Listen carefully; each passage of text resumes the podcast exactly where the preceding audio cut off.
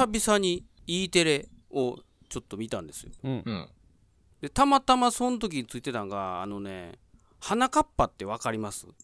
うん、知らないな。わからんすかね花かっぱ。まあ子供はよう見てた。見てたなうちの子も。花かっぱっていう、うん。はいはい。あのアニメがあるんですよ。まあ要はありましたね。カッパのキャラクターしたやつのまあなんてよまあ幼児向けですね、のアニメなんですけど、うん。ちょっと世界観がやばすぎて、うん花かっぱ、えーまあ走っててうん。でなんか木に引っかかったんですよ。花かっぱ引っかかそしたらうん。木に引っかかったとこから毛糸の糸みたいにピュルピュルピュルピュルピュルってバラバラになっていくっていう。ん花、花かっぱってカッパな。ん花かっぱの、花、花は何なん？花は。は頭に花が生えるんです。はあ。っていうキャラクターなんです。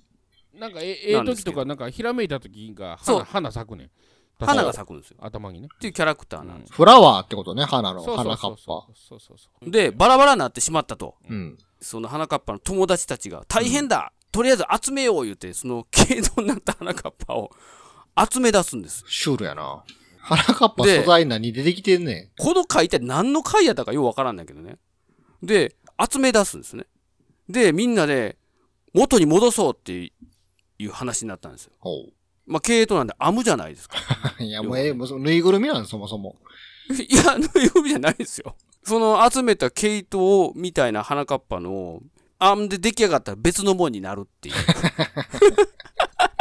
っていうのを延々繰り返すっていう回やったんですよ。なんやねん、この回言うて。トランスフォームやあまりにもシュールすぎて、なるほど子供笑うんかな思って。下手したらちょっとトラウマになりますよ、そんなん。ちょっと親からしたら怖いな思って。その最近の花かっぱはもしかしたらそういうことになってるんかもしれないですけども。少なくとも NHK やもんなそう。ん言うても NHK ですからね。えらいシュールなことになってしで、これ一体何なん思って。うん